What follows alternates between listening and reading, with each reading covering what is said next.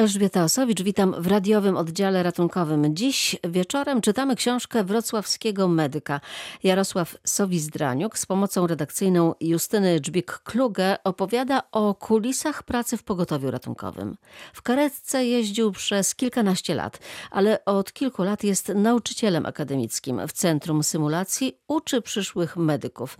W książce Ratownik nie jestem Bogiem autor opowiada o swoich doświadczeniach i doświadczeniach swoich kolegów. Patrzy z dwóch perspektyw. W publikacji nie brakuje kontrowersyjnych rozdziałów, które przynajmniej u mnie wzbudziły pewne wątpliwości. Dlatego postanowiłam spotkać się z autorem tej książki. Każdy odnajdzie coś swojego. Czasami może jakiś trup szafy wylecieć w ramach emocji, bo od razu ostrzegam, że książka budzi dużo emocji, no bo dotyka takich trudnych spraw, takich i, i tych takich tragicznych, tych z czarnym humorem, ale też miałem takie założenie, żeby ta książka była dla środowiska, żeby każdy może medyk na chwilę zatrzymał się i tak spojrzał z zewnątrz.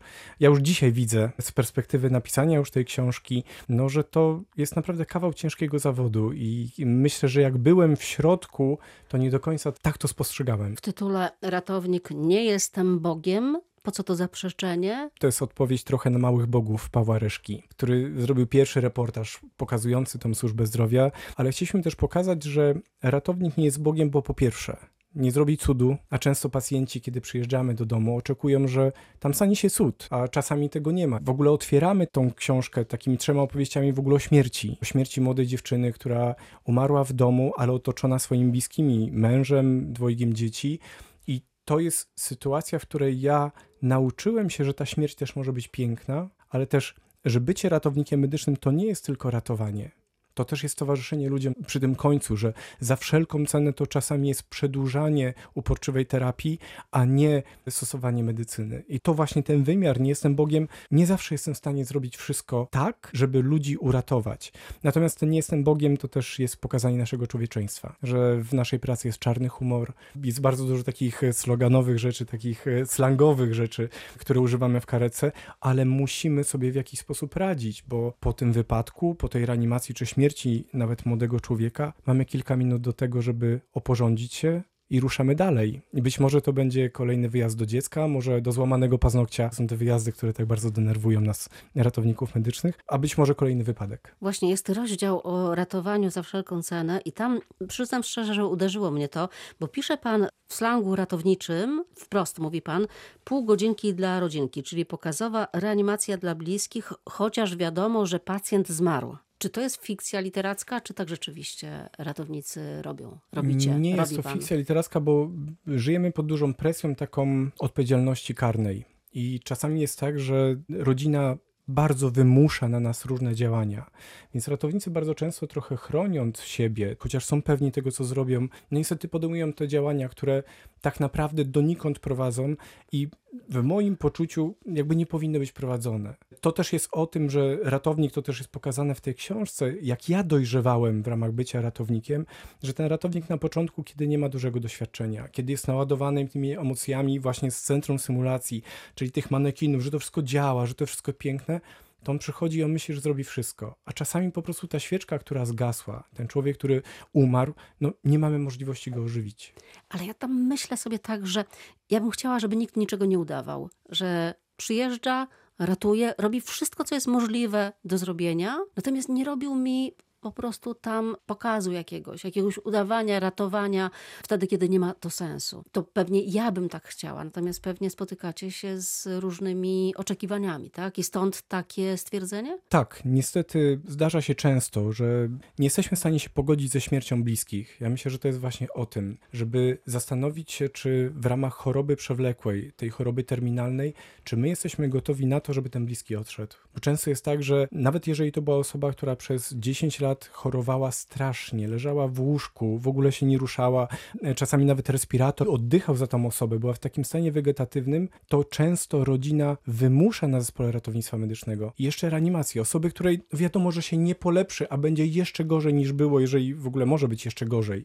I to są takie momenty kiedy, jeżeli jest niedoświadczony zespół, no być może obnażam trochę jakby działanie tej opieki zdrowotnej takiej doraźnej, ale on woli czasami właśnie zrobić taki pokaz, spróbować coś zrobić, natomiast nie angażując się, dlatego że oni widzą, że cel nigdy nie zostanie osiągnięty, ale dzięki temu rodzina nie będzie miała pretensji, nie pójdzie w ramach jakiegoś takiej skargi, nie wiem, nawet do prokuratury. Ja miałem zupełnie też inne podejście do tego, dlatego że ja w takich momentach mówiłem, słuchajcie, to jest dobry moment do tego, żeby się pożegnać. To jest ten moment. Ja nie chcę zabierać waszego bliskiego do szpitala, żeby on umarł na schodach, umarł w karetce samotny. Ja chciałbym, żeby on umarł tutaj koło was, bo dzisiaj ja już nie jestem w stanie mu pomóc, ani nikt w szpitalu nie jest w stanie mu pomóc. Ja myślę, że to jest dobry taki też, taka informacja, że jeżeli ktoś chce umrzeć w domu, w tym łóżku, pod tym świętym obrazkiem, to być może trzeba byłoby to tej osobie umożliwić. A nie oberwało się panu za to ujawnienie tego stwierdzenia? Pół godzinki dla rodzinki? Do tej pory nie, ale myślę, że tam jest wiele takich rzeczy, o których mówimy o, o slangu. Bo mnie uderzyło jeszcze coś innego. Zniechęcanie pacjentów do wzywania karetki. Najlepiej podać domięśniową pyralginę, najlepiej schłodzoną, bo wtedy bardziej boli. To znowu mnie to uderzyło, bo to jest trochę zadawanie niepotrzebnego cierpienia, bólu. Oczywiście ciągle w ramach jakiegoś takiego działania w, w dobrej wierze, w sensie, że jeżeli był ból, to ta pyralgina ona oczywiście nie jest podawana e, na wyrost. Natomiast proszę zwrócić uwagę to, że jeżeli mamy dyżur i na dyżurze mamy kilkanaście wyjazdów i te wyjazdy są jeden za drugim, tak jak mówiłem, bez żadnej możliwości rozmowy, bez żadnego wsparcia psychologicznego dla ratowników, którzy w co drugiej karetce statystycznie w ogóle są wypaleni zawodowo. I wcale nie chodzi tylko i wyłącznie o finanse, ale właśnie o to na przykład do czego karetki są wzywane, czyli to jest złamany paznokieć, czyli naprawdę nie przesadzam. To jest ból brzucha od trzech miesięcy albo ból brzucha taki w ramach niestrawności, bo ktoś poszedł do restauracji i dzisiaj się źle czuje. Więc ta cała opieka zdrowotna, bo pewnie byśmy wiele mm, takich diagnoz mogli postawić, dlaczego tak się dzieje, ale niestety wpływa na ratowników, że oni postępują w ten sposób. Ja zaczynając te prawie 20 lat temu, jakby jazdę w pogotowie ratunkowym, byłem wprost uczony takich zachowań przez moich starszych kolegów. I to też pokazujemy w książce, że, że to jest jakaś taka dojrzałość, że na początku, kiedy jest się takim trochę butnym, trochę w poczuciu bycia Bogiem, to są właśnie te momenty, w których robi się te rzeczy, w których jest senobałtyków. To tak, powiedzmy jeszcze, co to jest ten senobałtyku. Tak, czyli podanie ja już... takich leków, które trochę usypiają, ale też uruchamiają układ moczowy, więc y, pacjent często budzi się mokry rano. Powodowanie takich sytuacji, że pacjent ma sen o Bałtyku, wydaje mi się nieetyczne zawodowo kiedy na tych kilkanaście wyjazdów większość jest do stałych klientów. To są stali pacjenci, którzy w ramach samotności, w ramach e, braku kontaktu z opieką zdrowotną wzywają kompletnie do wszystkiego, to w tej psychologii bo to oczywiście w pewnym momencie dopiero do tego człowiek dochodzi, że ma empatię, że widzi, że ktoś rzeczywiście e, bał się i dlatego wezwał pogotowie, ale na początku człowiek naprawdę ma dosyć. I kiedy ciągnie tych Większość ratowników, nawet ostatnio rozmawiałem z kolegami, pracuje po 400 godzin miesięcznie, to kiedy oni ciągle widzą coś takiego, to są te docinki, są takie rzeczy, które być może nam się nie podobają jako pacjentom. Oczywiście, że tak, mi też by się to nie podobało. Proszę zwrócić uwagę jakby na całość tej książki, że ona mówi o tych rzeczach, bo mówimy szczerze, tam nie ma żadnego oszustwa, tam wszystko jest takie, że jakbyśmy zabrali naszego czytelnika do karetki na dyżur, jak taka kamera subie, która widzi wszystko, ale też wszystko jest wytłumaczone, dlaczego tak się dzieje, jaki jest kontekst tej sytuacji. Pamiętam kiedyś poszłam na taki dyżur nocny, chcąc zarejestrować właśnie z mikrofonem te spektakularne akcje ratowania życia, a przez całą noc nic się nie działo. Znaczy, były wyjazdy, ale właśnie tam nie miało to nic wspólnego z jakimś szlachetnym, e, bohaterskim ratowaniem e, życia. No były takie właśnie, tu brzuch boli, tam dłości, tam trochę głowa, tutaj kolano. I teraz, pani redaktor, proszę to pomnożyć przez 15 wyjazdów na dyżur, przez 16 dyżurów w miesiącu i przez e, lata. To niestety te wypalenie też będzie z tym związane. Z tym, ja jakie widzę są w tej książce. możliwości i z tym, co dla mnie jest niesamowicie ważne, że ratownicy nie mają dostępu i też nie mają, myślę, że jeszcze takiej świadomości konieczności pomocy psychologicznej, być może terapii, być może upuszczenia tych wszystkich emocji na zewnątrz, bo oni wtedy z czystym umysłem mogliby przyjść do tej pracy i w pełni się jej oddać. No tak, ale nikt się tym nie zajmuje, nikt nie pracuje nad ratownikami, nad ich empatią na przykład umarł ci ktoś, za chwilę umrze ci ktoś następny, tak. no i tyle. Kiedy mamy jakąś dużą, dużą akcję, y, gdzie nie wiem, zginęły dzieci, to strażak czy policjant natychmiast jest zwany do swojego psychologa takiego instytucjonalnego, y, ma porozmawiać, ma powiedzieć jak się czuje, jeżeli są jakieś wątpliwości, to idzie na zwolnienie.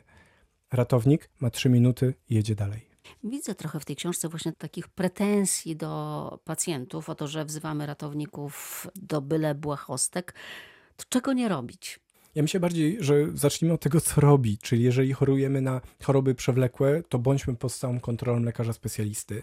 To jeżeli mamy przepisane leki, bo jestem przekonany, że większość osób chorujących na cukrzycę czy nadciśnienie tętnicze ma w domu leki, które można przyjąć doraźnie. I po prostu przyjmijmy te leki. Nawet jeżeli nie mamy żadnych chorób i zaczyna nas boleć brzuch albo mamy gorączkę, to nic nie stoi na przeszkodzie, żeby pójść do sklepu spożywczego, który jest czynny większość dnia albo przez całą dobę i wziąć lek przeciwgorączkowy, przeciwbólowy, bo to miałoby sens takie na początek. Ja myślę, że warto też popatrzeć na to, że dzwonienie na numer 112 czy tam na numer 999 to nie jest wezwanie taksówki. Tutaj to też jest wina całego tego systemu. Jasne, ja sobie tak myślę, że zadzwonienie do dyspozytora jest w porządku. I teraz ja pytam tego dyspozytora, co mam robić, bo nie wiem. I on może mi powiedzieć. Natomiast tutaj właśnie też w książce pojawia się takie stwierdzenie pelikany. Dyspozytorzy, bo łykną wszystko. Którzy tak? przyjmują wszystko, ale to też y, nawet jeżeli jest dobry dyspozytor i zaczyna wypytywać, to są pacjenci, którzy są świetnie przygotowani w ramach wygooglowania jakichś haseł, czyli tak, boli mnie brzuch od trzech miesięcy, ale właściwie ja muszę powiedzieć, że oprócz tego brzucha to ja mam duszność i mnie boli w klatce piersiowej i to się nasila i wszystkie rzeczy, och, jestem jeszcze spocony, och, y, co promieniuje mi do lewej ręki. Więc wtedy nawet dyspozytor, nawet jak nie jest pelikanem, on nie może wziąć na siebie odpowiedzialności, że tam nic się nie dzieje. To też taki apel jakby do naszych słuchaczy, że jeżeli mamy coś takiego błahego, nie wiemy, to można się skonsultować w ramach numeru alarmowego. Jeżeli jest niedostępna nocna i świąteczna pomoc, nasz lekarz w przychodni, to ja to doskonale rozumiem, ale to nie może wyglądać tak, że my wymuszamy przejazd karetki, bo mi się należy,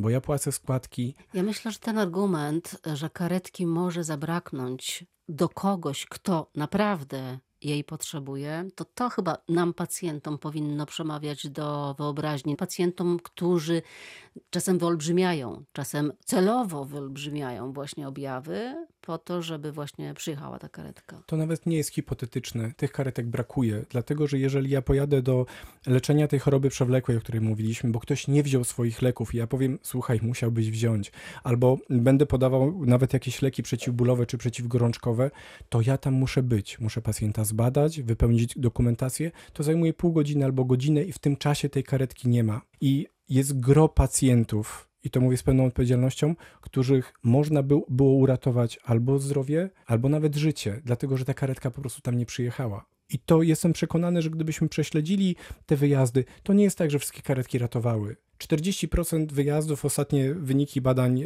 gusowe, to są wezwania w ogóle niepotrzebne. Tam karetka nie powinna jechać, a jednak tam się znalazła, jednak tam straciła czas. Więcej o pracy ratowników w książce Ratownik nie jestem Bogiem. W radiowym oddziale ratunkowym dziś to już wszystko. Do usłyszenia. Elżbieta Osowicz.